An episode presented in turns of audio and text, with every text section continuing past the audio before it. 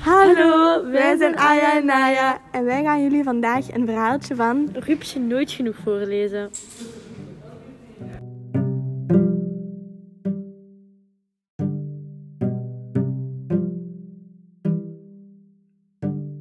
S'nachts lag er in het maanlicht een eitje op een blad.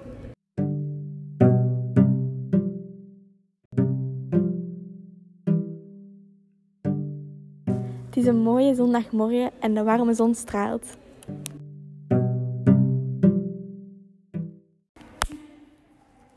Horen jullie ook iets?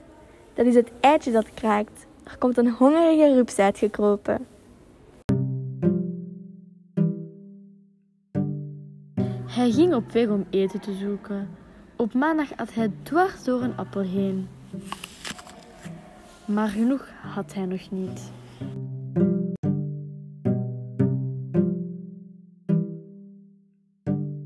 Op dinsdag had hij zich dwars door twee peren heen.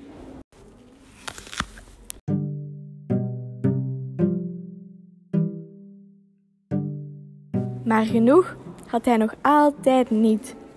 Kan jij de peer op de doos aanduiden?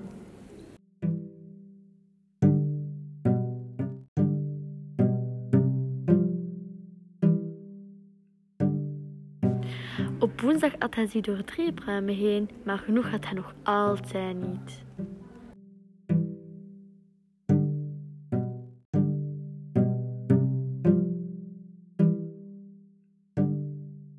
Op donderdag at hij zich dwars door vier aardbeien, maar genoeg had hij nog altijd niet. Kan jij de aardbei aanduiden op de doos?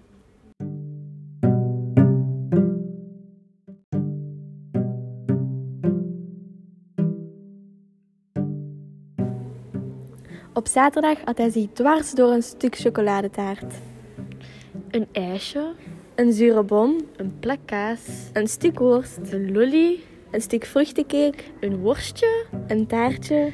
en een stuk meloen. De volgende dag was weer een zondag. Het rupsje at zich dwars door een groene blaadje heen. Het voelde zich nu al veel beter. Hij had nu nog geen honger meer, maar hij had echt genoeg.